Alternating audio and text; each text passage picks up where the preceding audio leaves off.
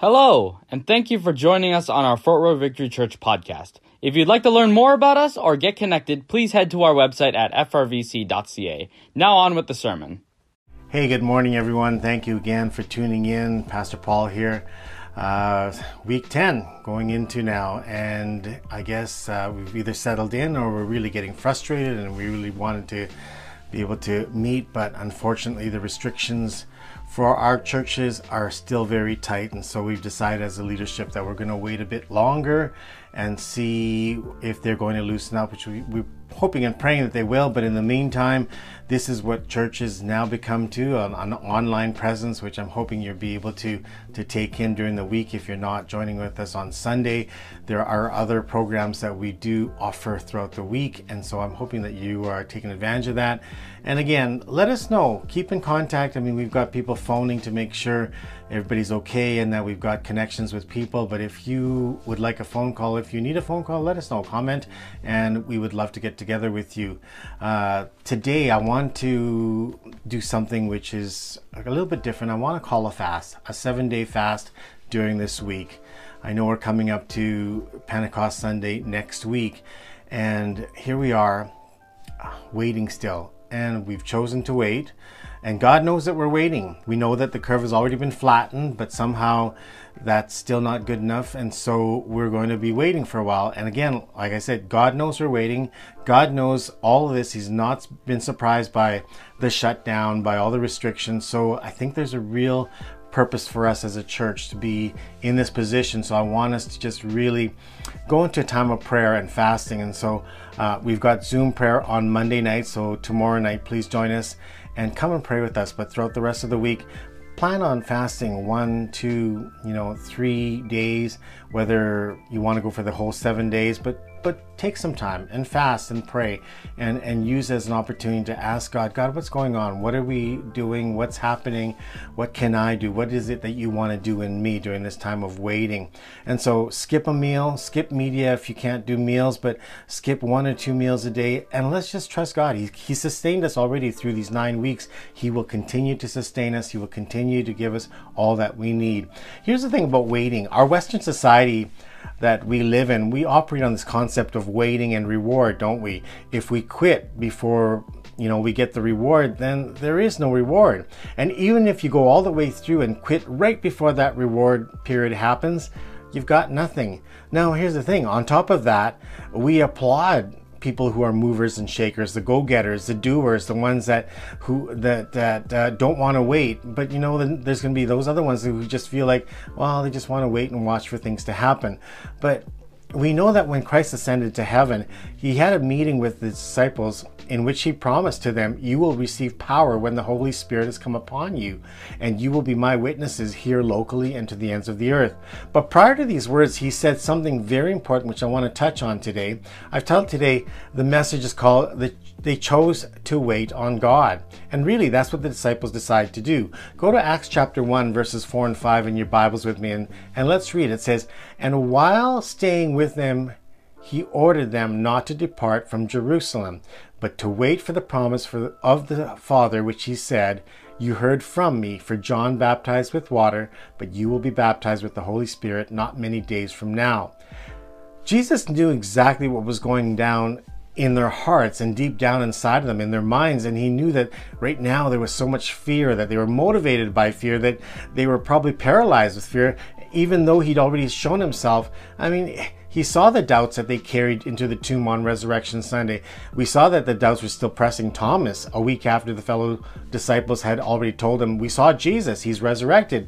Do you ever wonder what causes you to quit even when you're invested so much of yourself and maybe even your resources during this waiting period?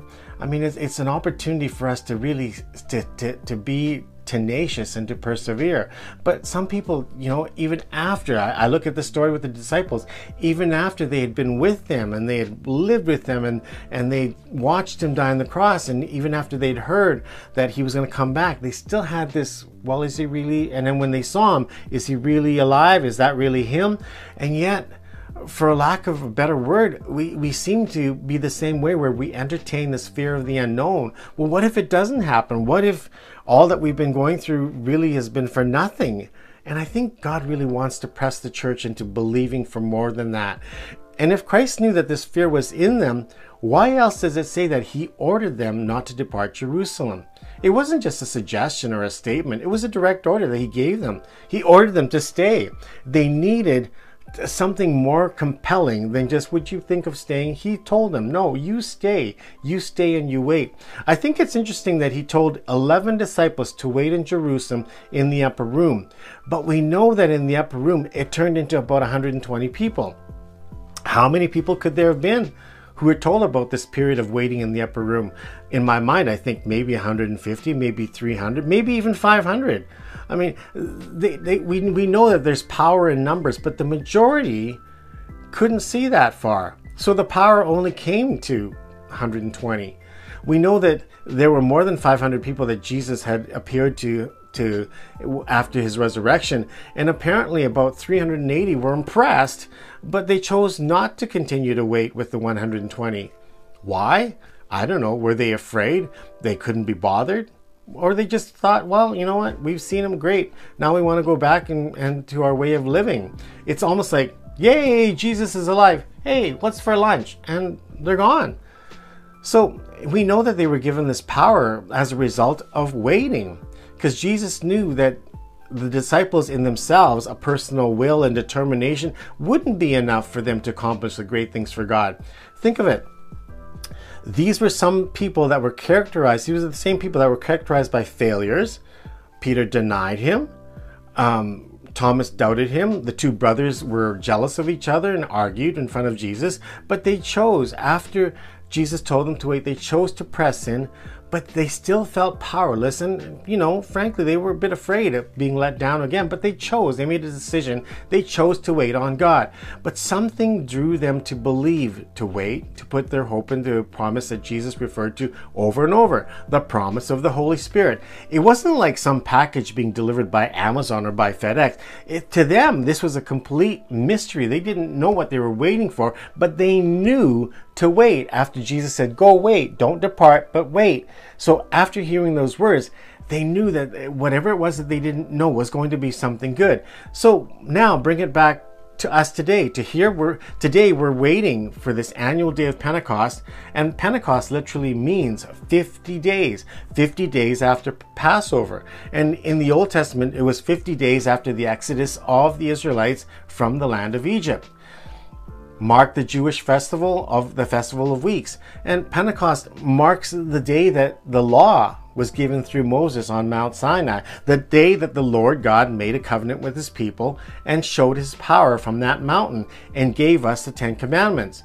Correlation for us today? Well, it marks the day that God showed up as Holy Spirit and made covenant with us, came in power upon the 120 followers in the upper room, marking the birth of the church. You know what it reminds me? It reminds us that, that God's fellowship and his power is now available to all who will repent of their sins and are baptized and continue to follow and obey him.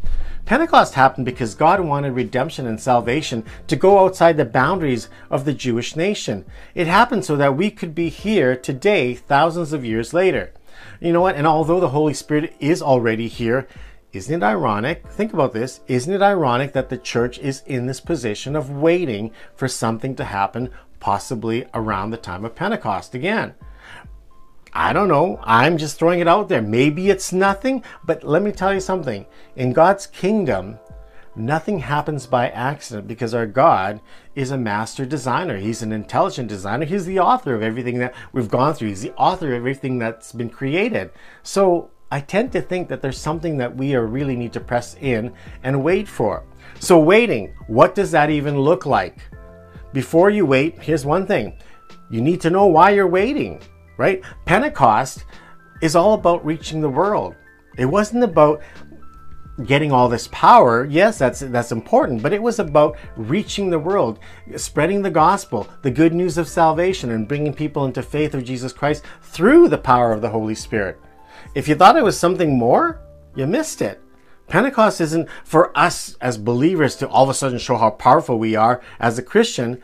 No, it's to show the world that Jesus Christ offers salvation to anyone who believes, to anybody who is willing to believe and to come to that knowledge of salvation. So now the disciples are told to wait. Remember, the church began thousands of years ago with waiting. And like I said, today we find ourselves waiting again. Maybe you don't see the parallel because we have the Holy Spirit already, but you know what? I'm going to remain hopeful that sometime in this next week or so, something incredible is going to happen. Waiting on God, that's what we're doing. You know what? It's not as simple as waiting for a bus or waiting for your bread to rise or waiting for a package in the mail. You know, there's a level of obedience that is required for all of us if we're going to wait on God. The disciples were told to wait. And earlier I said in that command to wait, it reached those who were outside of the 11 disciples because we know 120 people were gathered in the upper room, not just 11 uh, there was 120 people that experienced the baptism of the Holy Spirit. Again, let's go back to the math. 500 people were, were appeared to by Jesus. Obviously, 380 felt that it wasn't important to wait on God. Were they followers? Yeah, I truly believe that they were followers. But for some reason, personally, obviously, they chose not to follow through, not to stay and wait. Ultimately, they chose to disobey. You know, and often we think the simple act of obedience for a follower of Christ is merely a choice, an option, like whether or not you want coleslaw or, or potatoes, you know, um, whether you want chicken or beef. And we don't look at it as a serious condition that, that God places on us in order to receive a promise or a blessing that's directly from Him and throughout my life and, and, and, and lives of other people, we tend to make it look like an option that is, well, either one is okay. But in this case, God said, no, wait, because waiting results in a promise that I've given for you that I want for you to have. Now, I can't imagine what the other 380 people must have felt like when they found out how power was just poured upon the 120 people. You know, here's the thing disobedience has its reward. You miss out you can only imagine what it would have been like if you had made the choice to be obedient. And frankly, that's what those 380 people had to do. We hate waiting. Who likes waiting? We act impulsively. We buy stuff that we don't want to wait for to go on sale, so we go get it right now.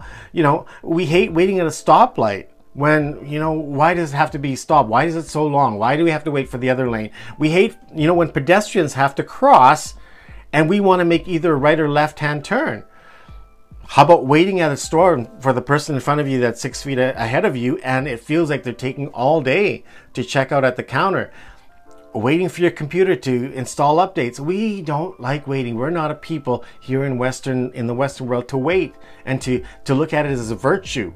We, we're in our minds waiting almost comes to nothing. Waiting seems like it's unproductive. Waiting puts the onus on another party. But that's not who we are. We want to get going. We want to do stuff. We want to make phone calls. We've got schedules to stick to. We've got to make money. We've got to make life happen.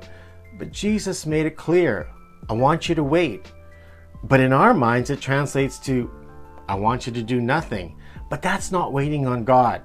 Waiting on God begins with what we tend to consider as inefficient work, which is what? Prayer. This is waiting on God, listening and conversing with the master planner, recognizing that we were first called into a relationship with Him, not just to go and do things for Him, not just to go and, and take on assignments for Him, but to be in a relationship constantly with Him. A lot of times we look at prayer as a time to ask, a time to, to get something, a time to get our next assignment so we can go on, as, as, as opposed to maybe it's a time to just to get to know God and to just be in His presence and enjoy it. Really, that's what prayer is. It's cultivating that relationship through communication. Had they not waited on God, they could have done some evangelism. Sure, I'm sure they they had enough in themselves to to do some evangelism, but compared to the 3,000 that were saved in one day, baptized in one day, probably not likely, right? Here's the thing we say, Thy kingdom come and Thy will be done, and then we don't spend the time to allow God all the liberty to do as He pleases in us so that His kingdom and His will would be done first. First of all, in us, and then in whatever way He chooses. So remember, the disciples were met with harsh local opposition when this happened, not universal acceptance, right? These men were drunk with wine, they were criticized. Just because we pray God's kingdom and His will to be done, remember, it's not going to be met with universal acceptance. It's going to be met with opposition. But will we be able to stand in that face of that opposition and realize that the results, no matter what, are going to be up to God? You know, at times I can honestly say I've just crumbled in the face of any kind of opposition because I haven't really come to the grips of with that fact that it's God's work that I'm doing, not mine. And if it's God's work, it's going to be God's results. So after the disciples had spent 10 days in prayer, they were at this resolve where we're not going to disband at the remarks of the opposition. Uh, they, they came at us, but we're not going to disband. They spent that time in prayer and it strengthened that resolve in them that God was with them, that God had appointed them, that God chose them, that they knew that the message they had was to get out there and it was going to be worth the opposition that they were going to face. Let me tell you one thing if we don't have time to seek God in prayer, then think about this. You and I are busier than God had intended for us to be. Let me say that again. If you and I don't seek the time to pray and to talk to God, if we say we don't have time, if we make that a last priority, if we don't have to, if we don't fit it into our schedule, then seriously, we're way too busy we're busier than God ever intended us or created us to be, right? If we're attending to God, listening to His voice, waiting on His presence, then He gives us this ability to resist any kind of temptation to think or assume that whatever we've got figured out is the way that God wants things accomplished. We'll know exactly how God wants to do things if we tend to God and ask Him, what, it is, what is it that you want me to do? What is it that I'm supposed to be accomplishing? So, waiting on God reminds us that Number one, God is uncontrollable and uncontainable. We can't use him for our own purposes and our personal gains. Remember this we haven't chosen him, he chose you and I. So, what happens when we wait on God? It's well well beyond getting our needs and our and our wants met. We have to come to this simple yet profound realization God is God so that we don't have to be God or play God it's an assurance for us knowing that He has everything in control. That's why we say, not my will, but yours. And you know, at times when we pray that and we, we, we say that statement, it sounds so trivial, so petty, and impersonal. But really, waiting on God means that we don't lose who we are, we don't lose our identity, we become who we were meant to be. We're reminded of who we are. We're holy. We're chosen. We're a royal peace priesthood. We're, we're unique. We're beloved. And guess what? We are equipped with His power. So the choice to wait on God brought this unity of mind and purpose. It took 10 days for 120 people to get rid of their agendas and their personal stakes for any kind of recognition.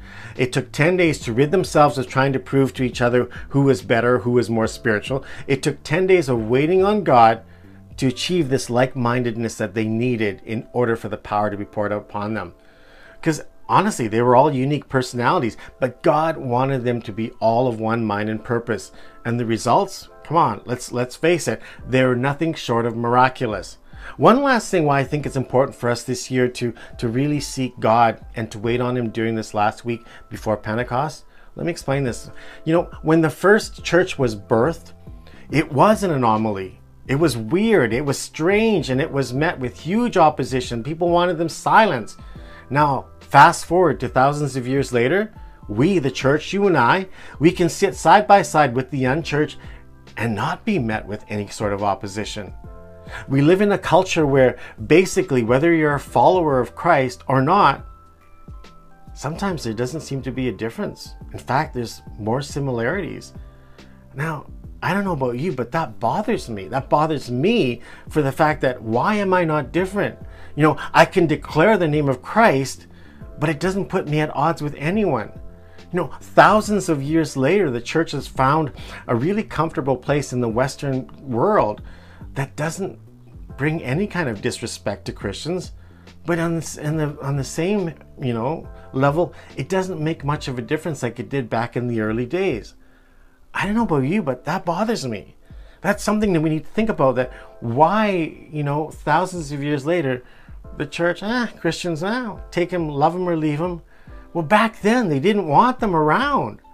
But all of a sudden we've gotten a little comfortable, and I really believe that God is using this time right now to get us uncomfortable, to get us to wait on Him, to get us to, to really look at our motive, to get us to really understand why are you in this in the first place? I mean, salvation is great, but God wants to get his message of salvation out, and you and I are carriers of that message, and we have to take that seriously. So, I want us for this next week to, to pray for a change in you and I, in yourself. You know, and I don't mean for you to become obnoxious and, and repulsive and, and get attention by standing on the corner and, and preaching on an apple box. No, I think we can remain loving and peaceful, but remember that there's a message that is inside us, a message of hope that needs to get out to people who are still uncertain, people that are still afraid, people that are still very fearful of what's going on. We have a message of hope. We have this message of, of, of, of joy and that and and salvation that is wanting to be shared to everybody that we can we can meet and we can you know be an, uh, an effective witness to. So this week let's pray. You know if waiting on god resulted in the disciples turning the world upside down for jesus then think about what waiting on god might do for the church now. Because we do we need it. And i really absolutely believe that there's a reason why all this happened so, again, pray with me this week. We have Zoom fast this week, whether it's one, two meals a day, whether it's one, two, three, four, five, six, seven days that you choose to do it. Do something. Look at, really look at yourself and say, could I use this? I think we could all say, yes, we could. Could I use more power? Could I use God showing me something about myself that I've never really recognized before? I think your answer is yes. I hope you're encouraged, and I, I really pray that you would join us in prayer and join us hopeful, watching and praying that God is going to do something in the next couple of weeks. Would you bow your heads with me and pray? Father, I thank you. You've designed all of this, all that the church is experiencing right now. You didn't bring the virus, but you're allowing this to be a part of your design, and you're allowing this waiting period to be something that we would latch on to, something that we would become hopeful for our future, for the future of the church, for those loved ones who need to hear the message of salvation, for those who need to turn away from their old ways or their ways that have that keep uh, turning them away from you, that they would recognize that you love them so much, that you are using us, the church, to share this message. So we're going to wait, Lord God. We believe that something good is going to happen to this church, the Big C church, the, the, the worldwide body of Christ. That for some reason, this is a turning point for us. And we hang on to it and we believe for it in Jesus' name. Amen.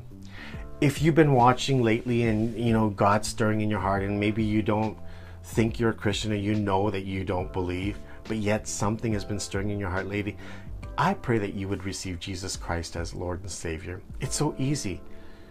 Admit that you're in need of a Savior. Believe on the Lord Jesus Christ that He came, He died, He rose again. He paid the price for all of your wrongdoing so that you could have eternal life with Him in eternity and confess Him as your Lord and Savior. You've been listening to these messages, and I hope they've been doing something but encouraging you, especially in these days, to really seek something more than just surviving I think we're living in an incredible time that we can do more than just survive. So I pray that you would receive Jesus Christ and I pray that you would get to know him.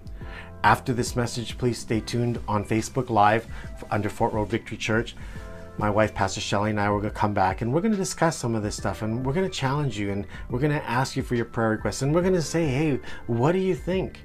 Do you think it's a coincidence that the church is in lockdown, is in a place right now where we can't meet in a building, but the church has not been stifled. The church still has a message to send out, and we are the church. So think about that and let's discuss it. God bless you. Have a great day. Well, we hope you got a lot out of today's sermon. If you'd like to connect with us, please feel free to check out our website at frvc.ca. You can also follow us on Facebook, Instagram, and YouTube. Have a great day, everyone.